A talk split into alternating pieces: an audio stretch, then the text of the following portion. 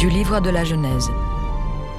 Alors qu'il y avait une famille dans le pays de Guérard, chez Abimelech, roi des Philistins, Isaac fit des semailles sur cette terre et récolta cette année-là le centuple. Le Seigneur le bénit, et Isaac devint un personnage important, de plus en plus important, jusqu'à devenir vraiment très important. Il avait un troupeau de petits bétail, un troupeau de gros bétail et de nombreux serviteurs. Aussi les Philistins en furent-ils jaloux.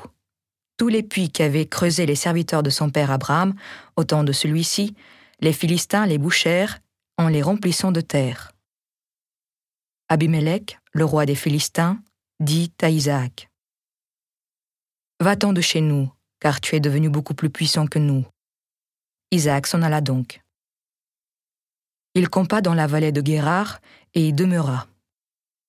Isaac se mit à creuser de nouveau les puits d'eau qu'on avait creusés au temps d'Abraham, son père, et que les Philistins avaient bouchés après la mort d'Abraham. Et il leur donna les noms que leur avait donnés son père.